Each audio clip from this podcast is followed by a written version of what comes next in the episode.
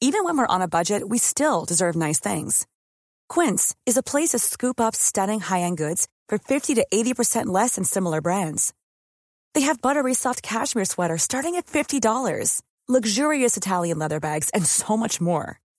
Plus, Quince only works with factories that use safe, ethical, and responsible manufacturing. Get the high-end goods you'll love without the high price tag with Quince.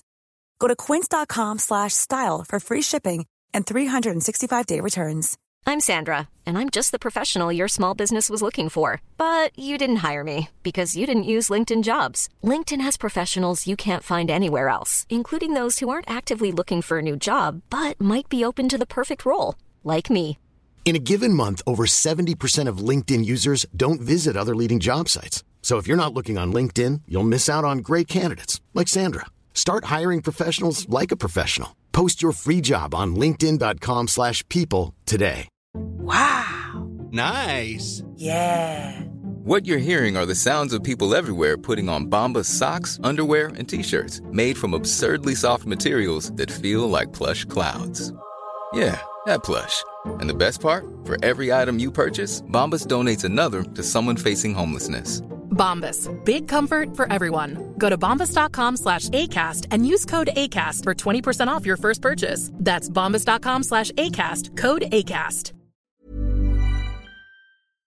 And uh, so we were watching it anyway, and the camera cut him, and she goes, He does look like a cabbage, actually.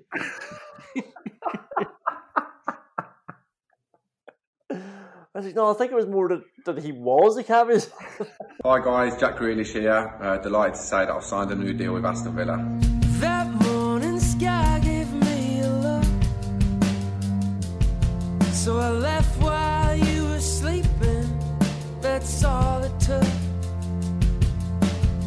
As convincing a 2 0 win as they come. This is the sort of 2 0 where Matt Targett has a shot from the edge of the box, where Marvelous Nakamba has a shot from the edge of the box. This is a 2 0 where he scored two goals in the first half, including an offside goal, not including an offside goal, plus an offside goal. And you don't do anything in the second half, and it doesn't matter, the game's already been won. This was a 2 0 where you're playing Newcastle. So once you go 2 0 up, the game is as good as over. Um, yeah, it's exactly what you would have wanted from this game, Liam. Just beat Newcastle and move on. Like everyone was sort of worried about the match, and that was only because anything other than a win would have been a really bad result. So Villa just got the victory and moved on. Well, yeah, you say everybody was worried about the match. I mean, you were definitely worried about it last week until I reminded you that this was Steve Bruce's Newcastle United. I mean, pound for pound, the worst team Dean Smith's Aston Villa has played. They were pathetic, rudderless, gutless, unimaginative, Steve Brucey. And they were so bad that it was it was almost an effective approach to getting themselves back into the game. Because there were a few a few hints that the Villa players were drifting off. I mean, it's really hard to play against nothing with any sort of intensity. And some of the players, and in particular, of course, Mings, started dicking around on the ball a few times. like when you're run by the owner of Sports Direct, your fate is sealed. Mike Ashley has turned Newcastle into a discount sports company and appointed a discounted bargain basket manager. Steve Bruce is a greying pair of Slazenger socks in the basket by the checkout that nobody wants. yeah, all he's missing is a cotton tracksuit bottoms. no, the thing that we do need to talk about is taking Jack Grealish off. I like look. I know people will laugh at this. I know, like you know, when Fernandes comes off for United, everybody has a little giggle, like you know, oh, he's so competitive, blah blah blah. Don't take Jack Grealish off, right? Don't take him off from a footballing point of view. You don't take him off from an entertainment point of view. Like we're still in the middle of a pandemic. Like there's a duty of care to play Jack Grealish every minute they can play. and you you don't take him off from an ego point of view, like especially like the way you just you don't take Ronaldo off, you don't take Messi off. Remember, we can still remember the time that Ronaldo came off in a match a couple of years ago for Real Madrid. Ridiculous carry on. Like never happened again. Don't take Messi off. And you especially don't do it when he's playing with Aston Villa. It just does not happen. Like Ross Barkley's coming off there and he's a bit annoyed. But part of me is thinking he's a bit annoyed because he didn't play that well. Well, he, no, actually, Ross Barkley did well, but he's probably thinking he could have done a bit more. Probably felt like he could have done with the extra 15 minutes in his legs. You know, so there's a few more elements in that. He's not just sort of throwing his weight around. Jack Grealish is thinking, what the fuck are you doing? You're taking me off, and now we've got a attacking midfield of Ramsey, Ghazi, and Trezeguet. Like this, this is not my villa, mate. Keep me on. This is what happens. I, I, I just thought, ah, look, I'm overblowing this. He probably doesn't care as of right now, but as of right now, it's five minutes after the game, by the way. But just it's it's just a dangerous thing to do, and it's just not a, a road I want to go down. Yeah, I was I was just as disappointed as Jack. I mean, I watched the last seven minutes, just shaking my head, messing around with my socks. Leave him on. This game is shit. Yeah, like, give me something to look at. This game was over before it started. Just let Jack Grealish run around. But that like that really tells you how bad Newcastle are as well. Barkley and, and Grealish weren't particularly good. They made a lot of mistakes. They overhit and underhit a lot of passes, and we destroyed them without our two, what on paper anyway, our two most influential players playing particularly well. And yeah, and obviously Grealish is probably annoyed because you know, he senses there's opportunities there to get more assists and get more goals, which is what he wants to do as well. And yeah, Newcastle were crying out for that. Like you they were, they were just letting people like stand five meters outside the box and do whatever they wanted. And as you say, Villa generally did something bad with it in, in those phases, but it was the most comfortable I've ever been watching a game. Yeah, like my girlfriend couldn't believe it. Like, she, like normally she just gets the hell out of the room, and she actually sat through 60, 70 minutes of this match, not believing how just calm I was about it all. Mm. Um, but there is like there's also an element like obviously Grealish being a bit selfish. Obviously Grealish just loves football. Obviously he's also thinking, what the fuck, like keep me on. Like maybe throwing his weight around a little bit, which I don't mind when you're that good. But there's also just a good element of competitiveness. Like you know, I think Villa just want to bury teams when they can, and they want to just get better. There is you can tell like there's that appetite in the side, and uh, there was a great interview with um, John McGinn by Gregg Evans during the week. And McGinn had a nice quote where he said, Our job at Villa is to do something that hasn't been done for a long time. I'm speaking for myself here, but there's a few of us in the changing room, so he's speaking for a few of them. Uh, there's a few of us who believe we can go and do that. And it's like, yes, like that. This is sort of what I've been saying to you. Like, you know, this is a, a season where Villa are on the precipice of making it. And it's great to hear somebody like John McGinn talking about you know, we want to do something that hasn't been done at this club for a long time. And, and you know, obviously Grealish wants that more than anybody. Yeah, yeah, and you've said it a few times as well. I mean, Villa are now just a really good team, and they are swatting aside these no hopers that are knocking around the division. Anytime they've done really well against the big teams, and anytime they've come up against the bad teams, they've been far too good for them. Like just way, way above their level and add Newcastle to that list, they were absolutely dreadful, and Villa just made light work of them. And I said without without uh, Barkley and Grealish playing particularly well, John McGinn wasn't even playing. Yeah. I mean, this was just an annihilation without your three main centre midfielders playing, like and Dougie Luiz playing out of position. It was it was it's really heartening just to see that they can just do that to admittedly a terrible team. So Villa one game later are the benefactors of the worst rule in football, which seems to have been used in football twice in its entire history. um, like, you know, Sky very quickly point out that you know this this goal wasn't looked at for a potential offside because Fabian Schär has touched the ball and a new phase of play has begun. Honestly, the, the worst. Like, I, I cannot get my head around it. Like to, to think that Fabian Schär is controlling the ball there. You know, he is diving back and lunging to get anything on the ball because Ollie Watkins is standing behind him about to score a goal. And Ollie Watkins might be offside. We don't know. We'll never know because it didn't look because Schär touched the ball. It is fucking bizarre. And as much as we complain about it on Wednesday night, and rightly so, like we have to complain about it here. Like I mean, Watkins might have been onside, we don't know. But like that's that is terrible. If that happened in Villa, we would be up in arms. Like awful decision just to not look at the offside. I don't know what your problem is, Conán. I the rules are very clear. if a defending player touches the ball in any context, regardless of what's happening, where any attacker is on the pitch, how much they're interfering with play, how much pressure they're putting the defender under, if that defender touches it, he has now played everybody in England onside. Clear as day, mate. Fabian Schär shouldn't be swinging a foot. No. It is. It's an absolutely, it's an absolutely insane rule, and you're right to say it's coming in the last four days. I mean, Schär doesn't try to deliberately play the ball unless Watkins is interfering with play. He's right behind him about to tap the ball into the net, and like we can we can complain about the the Mings one as much as we want. This one is like if I was a Newcastle fan, this is way worse. This is much worse than the Tyrone Mings one. This is It is. absolutely disgraceful. Like he, he's he's sprinting back because Ollie Watkins is there. he's diving, he's touching the ball because Ollie Watkins is there. He, he has to act. He cannot act like there's a striker. The only striker there is trying to score a goal. How is that not interfering with play? Fucking insane. It's absolutely bonkers. But I'm so disappointed, by the way, just that, that second goal that Ollie Watkins scored. was Such a nice finish. Nice run, nice finish. Offside, it's a shame, but um, just great to see. And you could tell his tail was up because of it.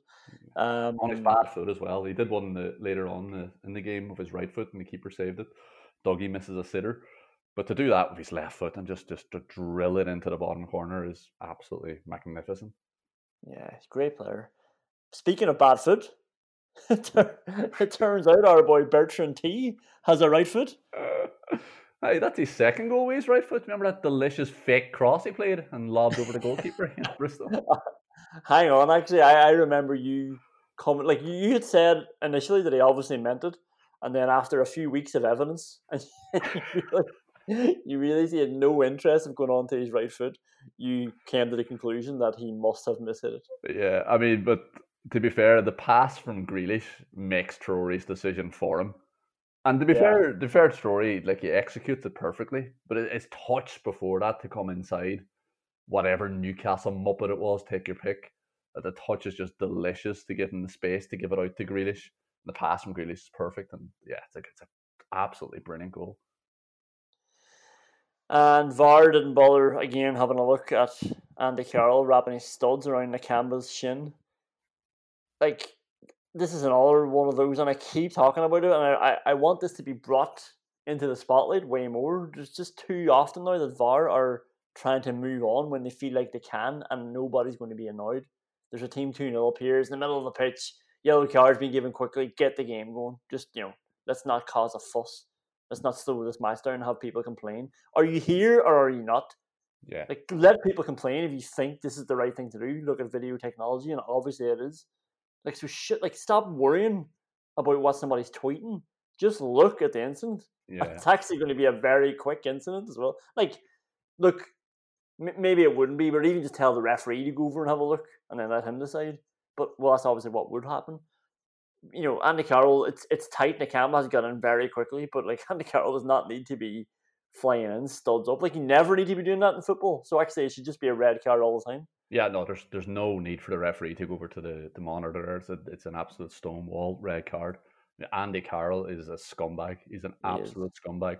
There's one in the first half where uh, he just jumps into Martinez, and that is just that sums up that sums up Andy Carroll. He's never getting to that ball, and he just decides, "Oh fuck it, I'll just jump into the goalkeeper."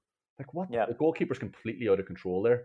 He's just he's there. If he gets hit there, he's falling to the ground. So anything can happen. I'm I'm- being over dramatic. It's unlikely that anything bad can happen. But you're just taking advantage from somebody who can't who can't protect himself. He's an absolute scumbag. And the tackle on the Nakamba is everything you'd expect from him. Once again been showing up as being shit at the profession that he's somehow contrived to make become a millionaire from, despite how unsuited he is to that profession. And this is a this is a player who has been given a shot by Glenn Roeder, Kenny Dalglish, Sam Allardyce, and Steve Bruce. What a fucking parade of cavemen. Like that is the only reason Andy Carroll is a professional footballer. And you know, he was always a scumbag anyway. But now that he's he's done, he's finished, he's slow, he's grumpier. He's obviously annoyed that he's he's shitter than he was.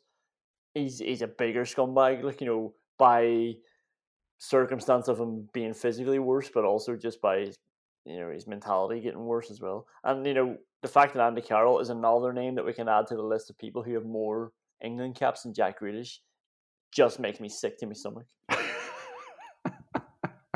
I think that's a good way to tee up some WhatsApp wins because it was a good game, good result. Not a good game, wasn't a good game at all. Um, good result. Villa have 17 games played. They've got 29 points on the board.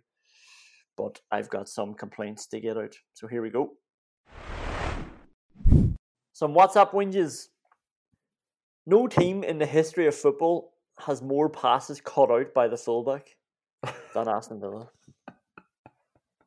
Yeah, I see you wrote that one down pretty quickly at the start of the game. Ross Barkley at it again. It's like, how, how does this keep happening? Like, how can somebody so creative, so good usually, so reliable with his right foot, be under hitting so many passes? You already thought you already mentioned it at the top of the show. Like, I I mean, this pass from the middle to to wide, and not wide to like the corner of the box, and always always cut out, and it's, it leaves Villa open as well. Well, tonight it didn't because they're playing Newcastle, but um. Steve Bruce's Newcastle. Steve Bruce's Newcastle, and just like, oh, it's it's just so annoying because there's always an opportunity to create an easy chance, and they pass it up because they underhit a pass. Ah, it was, it's really, really frustrating. and It's something that that was luckily enough not too much of an issue tonight. But like the, the whole start of the game, there was there was no zip from Villa. There was just they, they were playing the obvious pass and they were playing it too late. And that Barkley one sums that up as well. They were really bad for the first ten minutes, and then it was in, in and around that time. Grealish played this first time volley round the corner, and like it was just a simple pass, but he spun as he played it, and it was straight into Traore's feet. And was, that was just the signal for like, let's get it to fucking Geller now. And then they just absolutely steamrolled him for the next fifteen minutes. But yeah, that, that pass from Barkley was really frustrating. Uh, just to remind people who, or especially people who might be new to the podcast, WhatsApp wins are stuff recorded in real time. So I just want to qualify that before the next one. If Villa weren't such fucking losers, they'd be winning this match 6 0. Yeah. Right, when did you? what point of the game was that sent? Do you know it was straight after half time? Do you know, like, well, they I think they, they came out with a decent bit of purpose, but very quickly dropped off. And then, because I was like, right, this is good. Come out, get the third goal. Newcastle will fall apart, and they just they just dropped the tempo. They dropped the the smell of blood in their nostrils, and they Mm. just kept going back to Martinez and just played the game out. You know, to to hit Peter to a halt, and it was just there. It was there to be like to thump Newcastle, and it's funny because like two 0 is usually my favorite result for exactly the type of performance tonight, where it just suggests you know control that you were in control of the match. And Villa were two goals in the first half, but ah, they could have just put them through the ground. They could have got Steve Bruce sacked tonight. Steve Bruce is going nowhere, mate. uh, yeah, it was. But like I said it as well at the start, it's really hard to get yourself up for something whenever the other team just isn't playing. Like imagine just uh, the analogy you can think of if, if the ball's running into the corner and I start sprinting for it, and then I turn around and realize nobody's following me.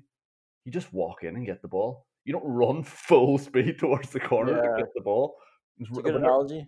whenever you've got no opposition, it's it's really hard to keep it going unless you really need to. Like Newcastle are so bad, it's hard to explain. If anybody didn't see the game, it's like you, you won't believe how bad they were. Jamie Carragher picked up on something where it was it was 2 0 Villa. And this is the this is the classic 2 0 result in my head that Jamie Carragher was talking about, where you go 2 0 up and then you control the game from a defensive point of view. Newcastle had 30% possession whenever they were 2 0 down. Yeah. Get a fucking grip. You need the ball. You have to score three times if you want to win this game, which I assume you do. You're all professional athletes playing at the elite level. Yeah. You have to have some sort of hunger and desire. Even if you think your manager's a cabbage, even if you think that the club is going nowhere, a bit of professional pride. You're playing Yeah. against a team that finished 17th last year. Now, I know they're a completely different team, but you know, those Newcastle players don't necessarily know that. They're obviously thick. So try to win the fucking game. Do something. They, they were just standing off. They were just watching Villa play the ball around at 2 0 up. Yeah. Unbelievable. Like you say, get a fucking grip. Like get a life. Like what is the point of this? We talked about Sean Dyche. How does he get out of bed in the morning? Like how does Steve Bruce look at himself in the mirror? I just see like you know Sky Sport flashed up a graphic after the match, and I think it's like six losses in their last eight games, two draws. It's just, it's just pitiful. Like uh, that, that would be all right. Well, it wouldn't be really, but it would be better if they were trying to do anything different. But it's uh, it's just getting worse for them. Uh, next WhatsApp wins. Even when Mings decides I'm taking no chances and being decisive, he fucks it up. That was one of the funniest things I have ever seen. Tyrone Mings somehow manages to put in a tackle while he's in possession. But not only that, he lost the tackle. what the fuck was that? I I didn't realize he was in possession until they showed a replay, and Carragher said he should have just passed it because I thought he just came out. I'm cleaning everybody and taking man on balls. Like you have the ball, take it away somewhere else. Oh, it was hilarious. Luckily, our man Ezri was there. Yeah, yet again, what saves him. I think it was uh, Ryan Fraser who went through, and Konsa just on red alert, not trusting any of the Villa team anymore. Just decides I'll I'll take control of this. Don't worry, Tyrone, I've got you again. Yeah. Enjoy the Euros, by the way. I'll be watching from home. I'll be back here watching the three Newcastle attackers who are now bearing down in goal because you're a fucking muppet. Um, fourth one, easily the worst corner I have ever seen. Well, I don't remember it. You don't. I can't- can't believe you don't remember it. Jack Grealish floating the highest ball. Oh my god! his fullback twenty meters out, who's like has somebody marking him. So Matt Targett has to climb up to win the header, so he can head it straight back to the keeper. Yeah, Like, yeah, what was that? That was that was just terrible. yeah. I it was it was a it was a terrible decision, terribly executed. Like what what was the point of that? Matt Targett's not going to lash a volley from a floated corner or any corner into the top corner. Do me a fucking favor. Yeah, he's not going to do that if he's completely unmarked. Never mind when he is marked and you just put it sky high into there. Yeah, oh, it was insane. And the, even even Targett's decision to header the ball, just loop it over the top. I know he has to go up and win the header, but even that, it didn't really stop the counter attack, which is why he went up to win the header in the first place. Yeah. Uh, last one. I don't know if you have any, but um, how is there a fat person refereeing at this level?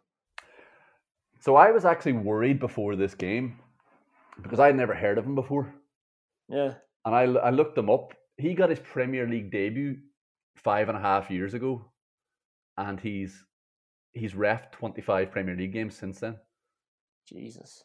So he's obviously not trusted, and he's done a whole load of chat. Like I know, obviously anybody who's refereeing in the championship is a very good referee, but he's obviously never ever won the faith entirely to be given more Premier League games. And this is a rearranged fixture just thrown in because we're in the middle of a pandemic.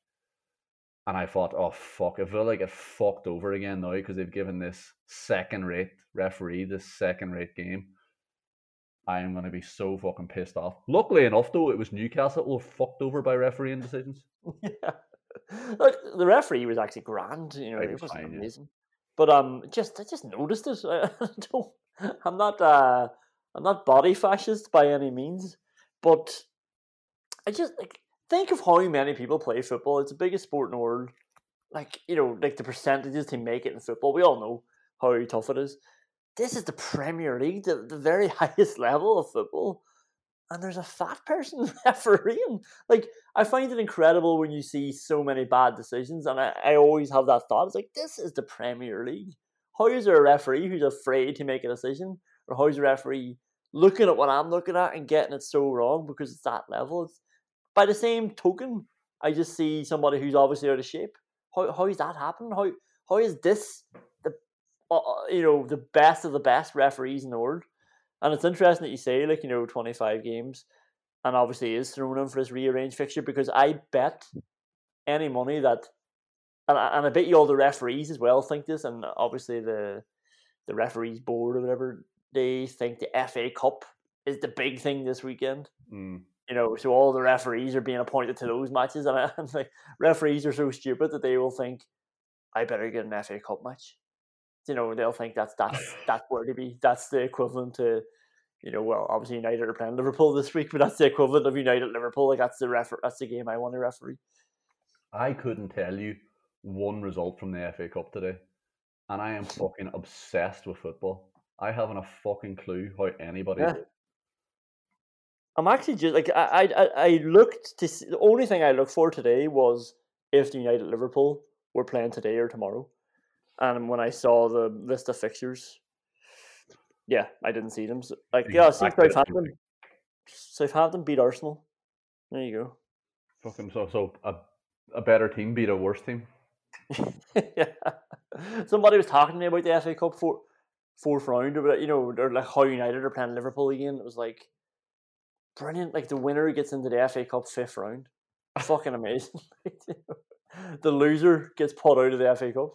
Like this game could not mean any less.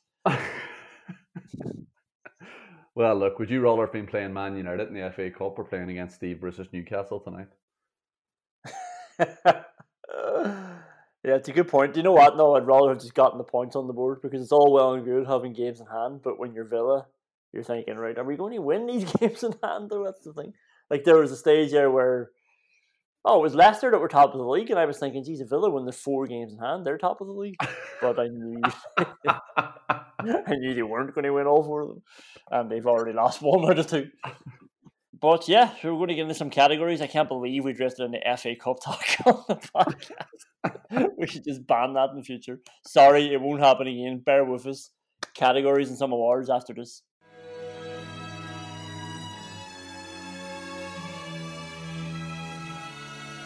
Roy Keane thinks Scott Parker is a dweeb. In one single moment, your whole life can turn round. I stand there for a minute, staring straight into the ground. Looking to the left Roy Keane thinks everybody's a dweeb. The world feels like it's caved in, proper sorry frown. Please let me show you how it could only just be for us. I can I just thought every time he cut back from Parker being interviewed, for some reason he was being interviewed two or three times before the game, and uh, he's talking shit obviously, and and every time he cut back, it looked like Roy Keane was holding in a laugh, and it looked like you know Carragher had that little knowing look that he has sometimes, you know when he knows what somebody's laughing at or whatever. Hard to take, but her mind has been made up. There's plenty more fish in the sea. He's a proper football bloke, you know, and he, he tries to pretend that he's intelligent as well, so then pretentious football writers can get behind him. Scott and uh, Roy Keane, just that's absolute fodder for Roy Keane. You know, he, he, he snuffs that out immediately. He hates bullshit, and you're right, he hates Scott Parker.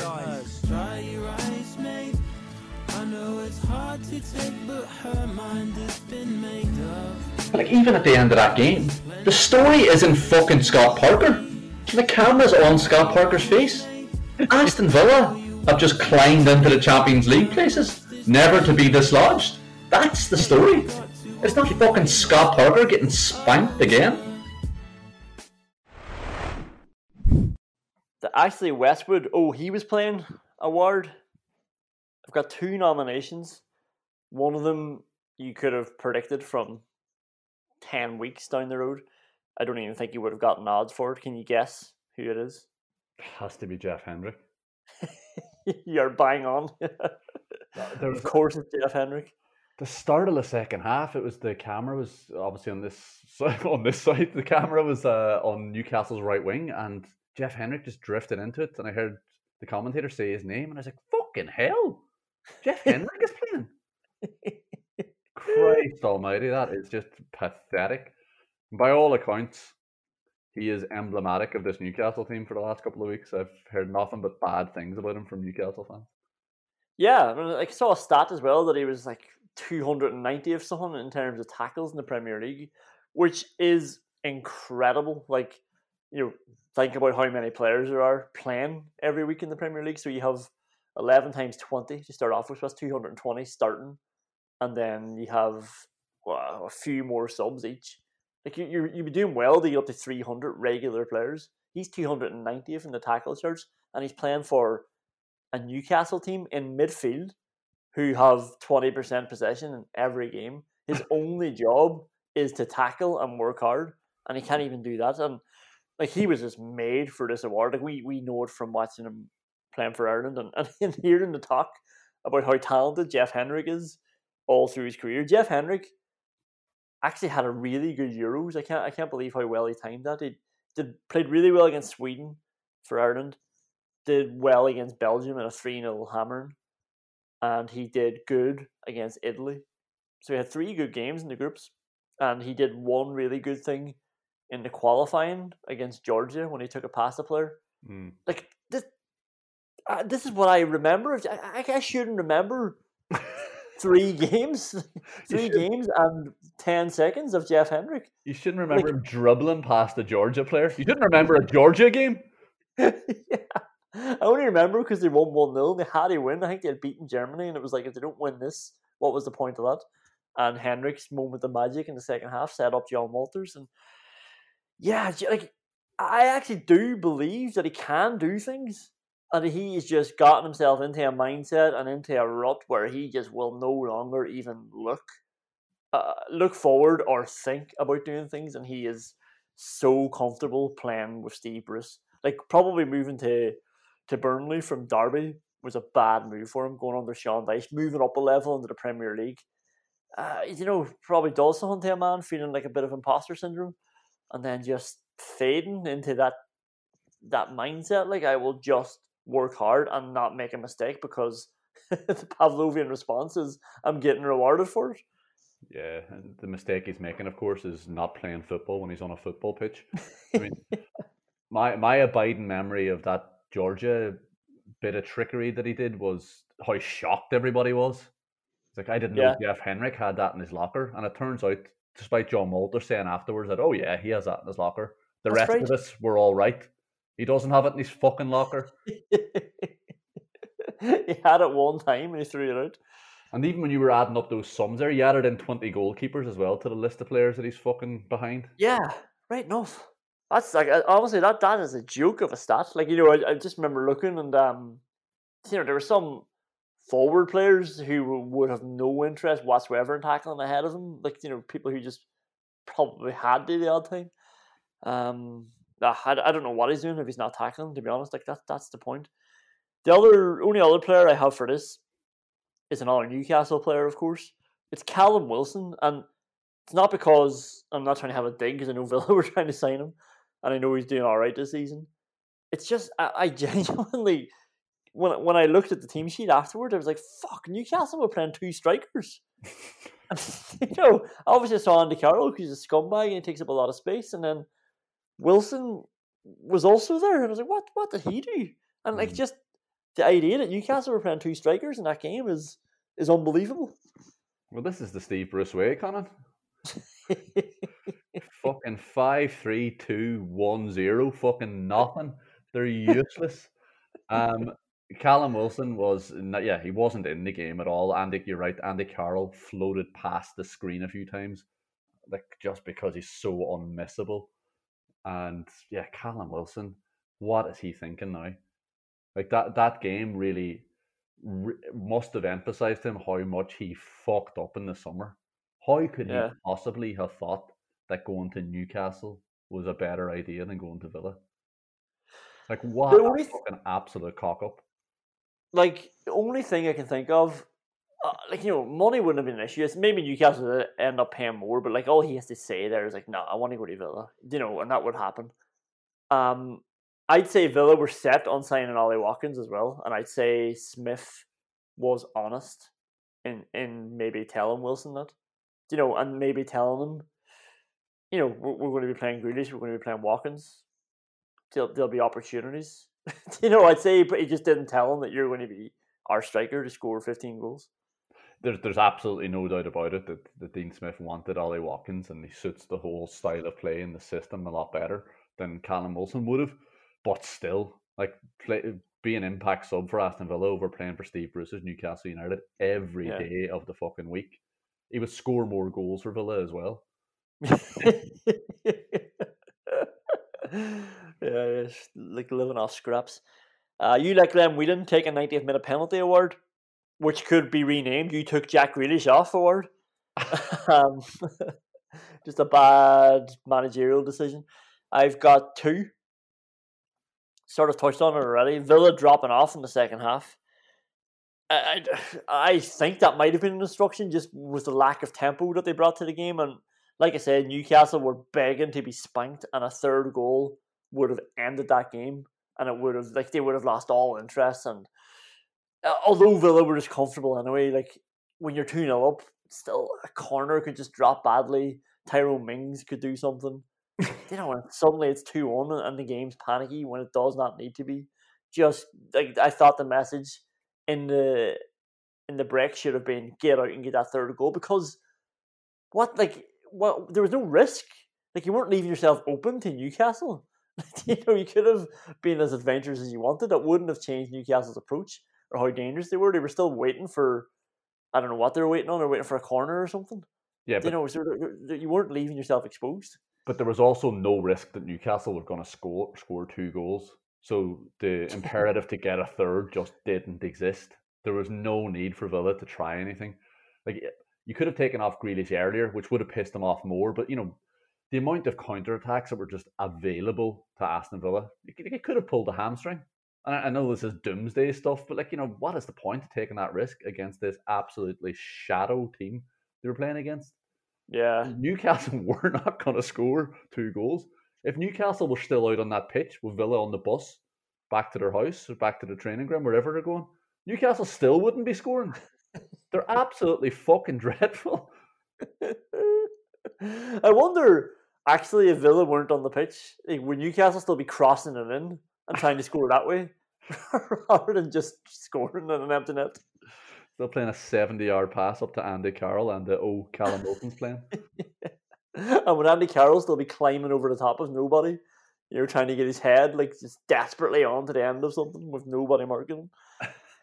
Anyway, um, oh, who who do you have? Who who won the IC Westwood Award? I have Jeff Hendrick. Ah, Jeff Hendrick. Yeah, definitely. Uh, only our nomination for the Glenn Whelan 90th minute penalty award is Steve Bruce deciding to do things his own way. So that's two games now where he said the gloves are off. I'm doing things my way now. 3 0, 2 0, and two hammerings. Um, and, and again, this is this is sort of what we're saying. Like, they didn't. Like, Steve Bruce's way is is to do nothing and just hope that Andy Carroll scores a header, but like they're not doing anything to put Andy Carroll or anybody in a position to score a header. Like it's it's a weird logic. It's like let's just not take any risk and something might come off. But how can something come off if you're not working on something coming off? Yeah. It's strange. Like how do you get a corner? Like they got a couple in the end, but do you know what I mean? They're, they're not putting any pressure, not trying to exploit anything on Villa's part. They're just assuming that something will drop, and it didn't. Like nothing close to it dropped. No, and even even playing a five three two, like, and it definitely very much was a five three two. Like uh, Manquillo and Lewis were giving off, and Jamal Lewis was a, a, a bit better than Manquillo, but they weren't getting the ball into Carroll. So you have Yeah. to assume that the Steve Bruce way is to just lump it long to Carroll and he can flick it on to Wilson, the little and large. The problem with that is Carroll's up against Tyrone Mings, who's as big and Yeah. strong as him, and Konsa is marking Callum Lewis. Yeah. That cannot work.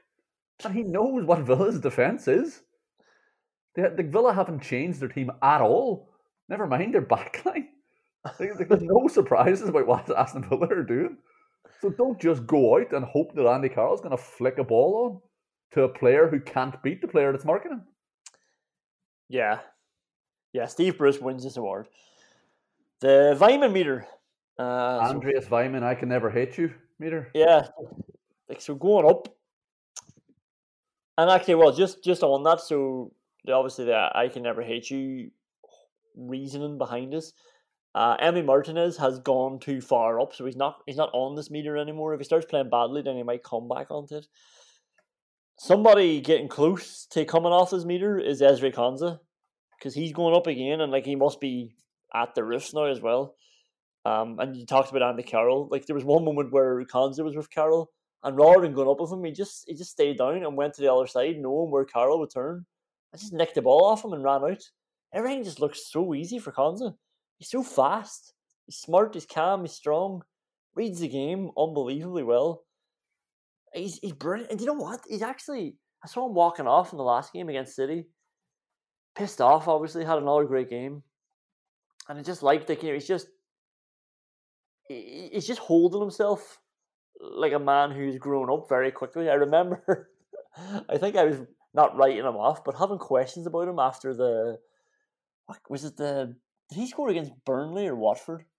And uh, remember it hit off Tyrone Mings' arse, and he found out afterwards Mm. that it wasn't his goal. And everybody liked it, and he collapsed to the ground, you know, in disappointment. And I was like, Jesus. this isn't the mentality I want, especially not a centre half. You know, we scored a goal, won the match. Who cares, mate?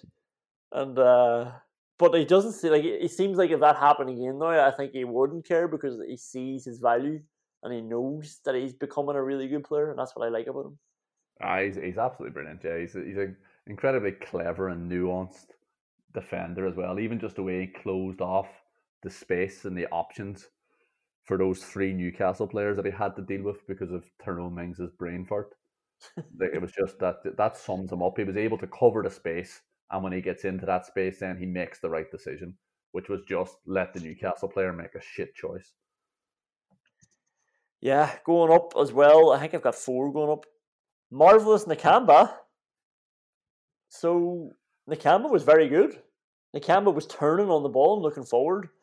He was as sharp as you'd expect. He was as energetic as you'd expect. Made him. Not, didn't make a difference. He made a difference to the game. Cut out ball, and he kept it going very fast. And you know, I know it's easier against Newcastle, especially when they're playing three midfielders, and, and one of them's John Shelvey, who's trying to cover the right wing, which is bizarre. Um, he wasn't telegraphing his passes; they weren't as obvious. And as I said, there was more zip in him, more zip in his play.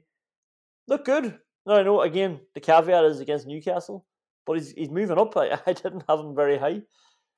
No, and it, it is a very very big caveat, but he, no, he was he was very good. Yeah, and I was I was annoyed and worried about it like before the match. I was thinking, what sort of a replacement for John McGinn is marvelous Nakamba? Yeah. And I'm I'm not a big fan of of switching your team around just to replace a player. I think you should just be bringing a player directly in, because by by bringing in marvelous Nakamba, then not only have we lost John McGinn, we've now lost Douglas Luiz because he's no longer playing in the holding midfield role. Yeah. He- he's playing more advanced. So we now lost our our most defensive player and John McGinn. So it, it was just needless. I thought I thought Ramsey could just come in and do do the job that John McGinn had been doing, but marvelous Nakamba absolutely justified the decision. Going up for the second week in a row, and probably for the first time that's happened, is Mr. Matt Targett. Yeah, I mean, finally, our motivational technique, our tough love approach of pretending that we think Matt Targett is shite, is paying dividends. He was like, sensational in defence against City, and he was solid again tonight, and he was absolutely vicious, vicious in attack. He was he was really good. Like this is a left back we can get on board with, right? Absolutely, I, I assume this is the player that that we thought we were signing. Yeah. The, the, the last two games, he's, he's been really, really good. Bad in possession against City, but that's, you know, there's mitigating circumstances there. There's being swarmed by City players. You'd still like somebody who's a bit calmer and a bit more willing to take risks. But tonight he was he was brilliant. So I was thinking about it. Like, you're right, like uh, about the city thing. It obviously is. Uh, like that's a caveat. Uh, how well they're set up and how manic they are. But and, and I did mention it in the last podcast what he needs to do to get better. What he what he needs to do, right? So maybe he's not going to be that player who makes the decisions and he's quick thinking and he's brave in possession. Obviously, he's got a good left foot. Every time he he gets that opportunity to bend it around the back of the defense, he, he generally nails it. And like yeah, vicious balls, as you said, good description. But he needs to. What he needs to stop doing though is feeling like he has to give it to Grealish all the time.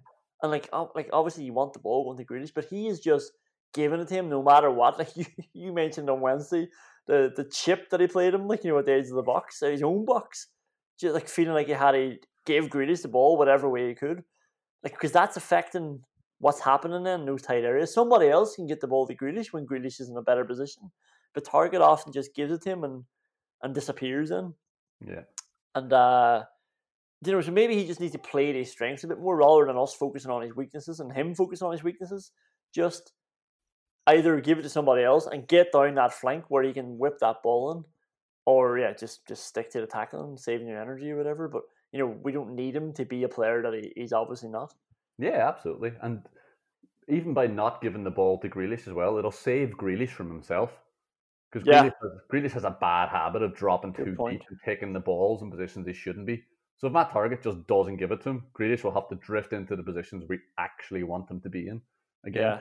Instead of just having the ball with Jonjo Shelvey up his arse and then having to play it back to Tyrone Mings. So Tyrone Mings can hit the ball as hard as he can. Going up, Ollie Watkins. Yeah, we talk about this loads. I, I, I don't think I'll ever get sick of talking about Ollie Watkins, but I've got nothing fresh yet. He's just he's just a brilliant striker. Like he's he just he does everything you want. He, he holds the ball up better than I've ever seen. He runs the lines. He's smart. He's energetic. He gets out of the way. He takes he does decoy runs to free up Grealish. You know he's ah, he's selfless. He's selfish in that he wants to score as well, which is good. He scored tonight, which is always great. Scored an amazing goal that he was offside for. Ah, yeah, I, I just I just love this man. Ollie Watkins has everything. It, it, there's there's nothing that Ollie Watkins can't do in football. He's a perfect. Is, is he lacking a bit of pace? No, he's not. This is Ollie Watkins has got plenty enough pace to be playing centre forward, especially. No, so, there there was one. Oh, there was one where I think somebody played him a good pass. Now he wasn't through, and it was bouncing sort of in front of him, and there was a defender on the inside. You know, he ended up just pulling it back to Grealish. You know, he, he carried it into the box, turned around, and teed up somebody at the the box. But I was thinking, Gabby, Gabby goes straight to the goal. but you know what else Gabby doesn't do? Anything else that Ollie Watkins can do? yeah. yeah, that's fair. Sorry, what were you saying? I was cutting you off. No, like, he, like he's, he's just he's perfect. Like, there was one where like I've never seen somebody with such a good first touch. It's like it's absolutely the t- and it's not just his first touch is really clean and perfect. It's the type of passes that he's controlling cleanly and perfectly. like there was one that Emi Martinez just booted 80 yards on the pitch again. I remember the first two or three games we saw Ollie Watkins play for Villa. We we noticed this where he was just taking stupid balls down with consummate ease, mm. cushioning the ball on his head that was just dropping from the sky with snow on it. And there was one there today where it was played out to the right wing and he's running in the up in the same direction as the ball, and he controls it with the outside of his right foot and just turns back inside. The ball's a yard away from him. It's absolutely ludicrous stuff. Yeah, that he makes look so simple. Like nothing came of it. He just holds the ball up and plays it back, and it was fine. It was a good bit of hold up play, and we kept possession. But he, like just to have that in his game, but to also just have quick step over drilling into the bottom corner, to have the cushioned header and the the cleverness to see that Barkley's in a better position than him, so that Barkley can try that back heel. Yeah. Like, you know, every other centre forward in the Premier League tries to score there and the keeper just catches it in his stomach, picking cherries. It was, he's just, he's a brilliant player. He's so clever and he's got a, an abundance of technical skills. I only have, uh, no, do you know what? I don't even have any players going down, but I've got one suggestion somebody going down on the meter. is Douglas Luiz, and we've already mentioned that sort of playing out of position. His role's definitely different, and and like he was actually grand, but I just thought in the second half, and again, this is this is all in the context of me growing frustrated then at how you know laboured the match became and how pedestrian Villa became. Just Dougie just seemed a bit more sloppy, you know, when he gave away a couple of fouls and you know, lost the ball a few times. Just just with a lack of like, I actually thought, you know what? In fairness, I thought he was really good in the first half. He just he was on it. He was alert, calmed things down when things looked a bit frantic, and then just grew a little bit sloppy in the second half. I thought. Yeah, we know it's we know that's in Dougie's game though. This is the persistent worry with Douglas Luiz that he'll switch off. And though he hasn't done it in a few months. I mean, yeah, in a game like that, it's very, it's very easy to, to believe that Douglas Luiz will will start drifting himself along with the game. He was the, he was the first person to do it. He he led that sloppiness, him into Tyrone Mings, which is exactly what you would expect. Questions we can't answer, but probably will. Does Jack Grealish have himself in the fantasy team? oh, that's brilliant. Of course he does. I didn't even think about that. Why was I confused about this? I think that's exactly what it was. Yeah. you know, probably probably triple captain himself as well in the one that he had two games. oh, that's amazing! Yeah, definitely. um, who who do you think actually? Good question. So, do you think he has three Villa players in his team? You're only allowed three. Who do you think the other two are? If he, if he could, if he did pick three. Oh, it's it's definitely Ollie Watkins anyway because he can control how many goals Ollie Watkins gets. Good point. And it's it's Ross Barkley because we saw how how excited he was about signing Ross Barkley. Maybe that's just because it was another player to to mess around with up top, and he also obviously rates him. Uh, yeah, I think that's actually bang on. I was going to suggest a defender, but then I realize that he, he just doesn't care if Villa concede. like I think he's disappointed. It, depends on the context, but there was one stage where Cash was out of position. I think Bertrand Traore had lost the ball, and Grealish had filled in at right back. And again, I, I think Grealish knows now that he has to cover this run. He's now playing right back, and he just comes inside, doesn't care. he, just, he knows by coming inside, he's maybe leaving a a left winger to go down the flank and cause a bit of damage, but didn't care, just drifted inside and wanted to go back on the attack. So oh, I think he, he did. I think that was clear that he did not care about getting four points for the clean sheet. I'll just say it to you again, Conán. Does he know that he has to cover the left? Yeah. That's a question we can't answer, to be honest. Um, you mentioned Ross Barkley. Is Ross Barkley enjoying himself at Villa? couple of rueful smiles when he had a, a, one or two misses. That header that he definitely should have scored with, and the yeah. flick back heel. Ah, he must be like Villa are a really good team, and not only are they a good team, they're a good team who play good football. And Ross Barkley is a footballer. Um, by which I mean he likes to play nice, intricate football. Uh, so he has to be enjoying it. I mean, Douglas Luiz, John McGinn, Jack Grealish, Bertrand Traore, Ollie Watkins are all really, really nice, tidy, intricate footballers, and it must be an absolute joy to play in that front six. Yeah, I think he is. Like, you know, big big smile arm around Bertrand Traore as well. Like the first one over celebrating with him. Mm. Do you know, it just seemed to start. Remember, I was telling you at the start, it was like, you know, Chelsea player or England player and stuff on his on his Twitter bio. I just um, he didn't seem as keen to like rush in with the celebrations unless it was him scoring. He uh, he seems part of it, a big part of it now. Maybe as well when he was injured, he, he just became a bit more engraced in the club, ingratiated in the club. Um, ah, anyway, I'm talking shit. What what do you think Steve Bruce's team talk was before the match? Like genuinely, keep keep it tight. Make sure we're first to the set piece crosses keep an eye on Grealish on the left. I, can't. I can't. Do you know what? Actually, oh, do you know what? The worst thing any manager can do, right, is constantly talk about the other team mm. and how good they are and how you know how on it they're going to be. you know, do you know what I mean? Like, oh, they're a really good side. They're they're a serious outfit. They're going to be really up for this. This is a tough place to go. They're going to be in your face. Steve Yeah. Bruce, one hundred percent, is the chief of that shit. Yeah. Like I'd say, he does not shut up about how good the other team's going to be, and we need to be ready for it. Uh, yeah, yeah. I'd say you're right about that, and then I say he ends it with, you know, just don't forget, lads, keep it tight, and we'll be there thereabouts come the end of the game. Do you actually? There's a good question. Does Steve Bruce think that they were there thereabouts come the end of the game? I can just see on my laptop there that he flashed up on the screen being interviewed about 20 minutes ago, and I was going to mention it, and then I thought, oh, I don't know if I want to talk about Steve Bruce anymore. It's so grim.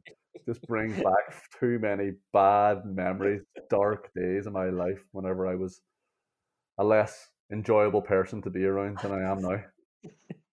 I was uh, I was filling my girlfriend in on it on the whole Steve Bruce thing. You're telling her what a nice fella he is, just just not up to the job. Villa expecting more, and uh, so we were watching it anyway, and the camera cut him, and she goes, "He does look like a cabbage, actually."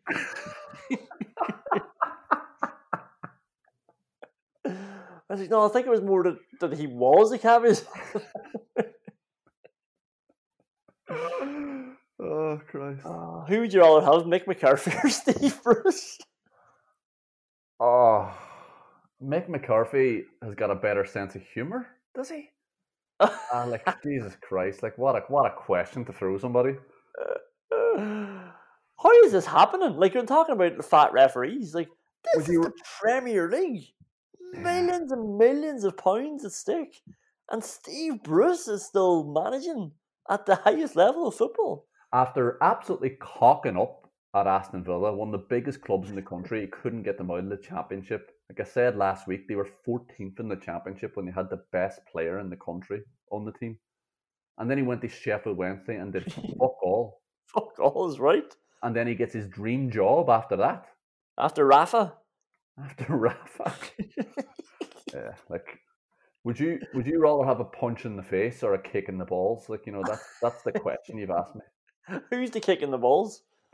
like Mick, Mick McCarthy, like cocked up in Cyprus, and now he's getting a job at, at Cardiff, and and I bet that they've fallen in, into this trap, like because they've obviously got rich owners, and they they want to get to the Premier League because well, obviously that's that changes everything if you get there, Mm. and and they've gone for Mick McCarthy, and the stat that flashes up is no one, only Steve Bruce and is it Neil Warnock have got promoted more times than Mick McCarthy, and and he's got promoted twice.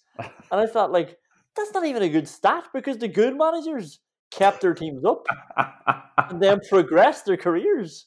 Know, like Dean Smith will never get another team promoted from the championship because he won't be there. Brendan Rodgers won't get another team promoted from the championship because he won't be there. There's a reason Steve Bruce has it four times because he keeps getting B tier clubs. And Mick McCarthy has it twice because he's actually worse than Steve Bruce. yeah, like not only did he fuck up in Cyprus, he fucked up with the only club in Cyprus. Apple Apoel Nicosia have a monopoly there. This is like this is like being in the relegation zone with Bayern Munich. That's the job he did over there. Now I know they weren't in great shape whenever he got there, but Christ Almighty, how did he get employed after that? I don't know. I don't know. Um, he might get the Newcastle job after Steve Bruce. Uh, last one. What the fuck were Arsenal thinking?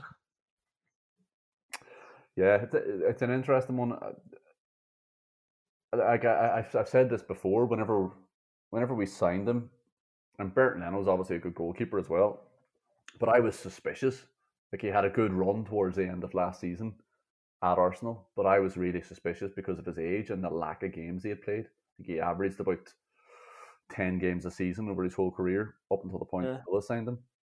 I, I cannot, I cannot explain it it's it's absolutely ludicrous that he hasn't had doesn't hasn't played 200 games that he hasn't got a full body like you know hasn't got a, a cabinet full of trophies that he isn't regarded Yeah. as one of the best goalkeepers in the league like he's he's absolutely insanely good to the point that against Man City and again tonight was the first time I saw him drop the ball.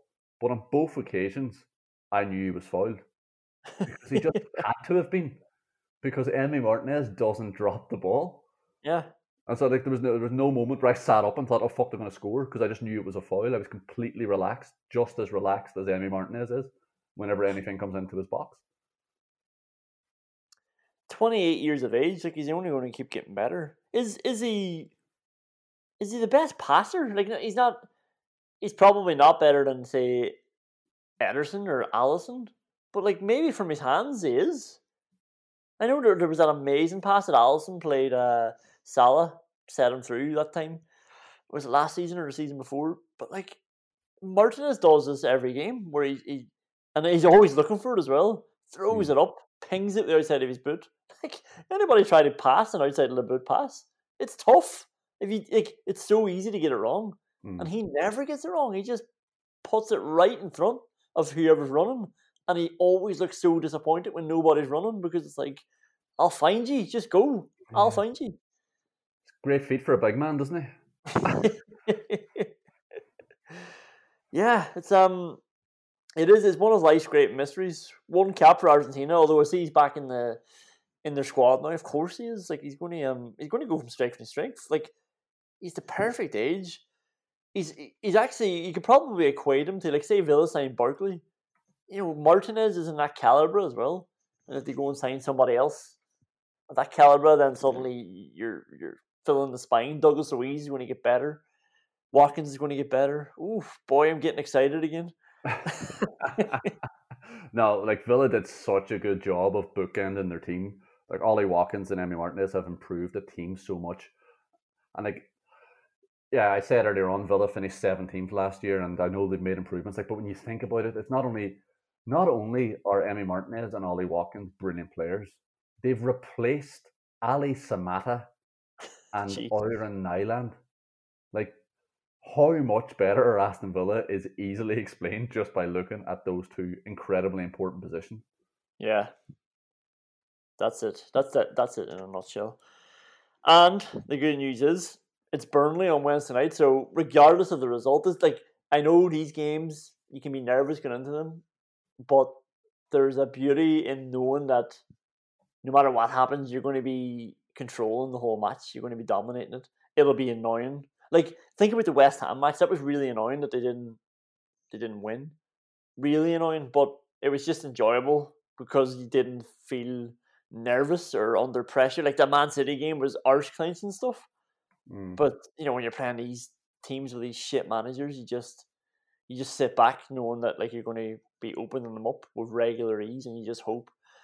Jesus, remember the last Burnley game? Like you just hope that one of them will will hit the net this time.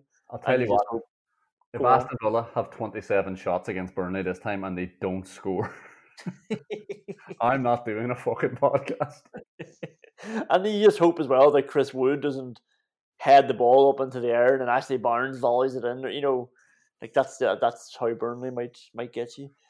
Um, yeah, Wednesday night, six o'clock. We're back on the road. Doesn't feel like a squash fixture list, to be honest, does it? There's a whole um whole big thing. Villa are playing five games in twelve days. It's uh, it's quite spread out, to be honest. Get used to it, baby. This is Saturday, Wednesday, Saturday, Wednesday. This is what it's going to be next season in the Champions League. Might need to start making some fucking subs.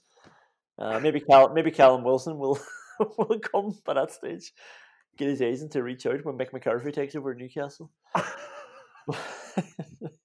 but that's all we have for you. Thanks for joining us. Um, yeah, thanks for for listening the whole time. Give us an old review, please do. If you're using Apple on iTunes, that that helps. And if you want to get in touch with us, just send us an old email at the villa podcast at gmail.com. That's always very much appreciated, and we always get a bit of crack from people who do send an email. So that could be you. You could have your email read out on this very podcast. Best of luck, and we'll see you on Wednesday. That wind is calling my name, and I won't wait, or I'll never get on. Even when we're on a budget, we still deserve nice things. Quince is a place to scoop up stunning high-end goods for 50 to 80% less than similar brands. They have buttery soft cashmere sweaters starting at $50, luxurious Italian leather bags, and so much more. Plus, Quince only works with factories that use safe, ethical, and responsible manufacturing. Get the high-end goods you'll love without the high price tag with Quince. Go to quince.com slash style for free shipping and 365-day returns.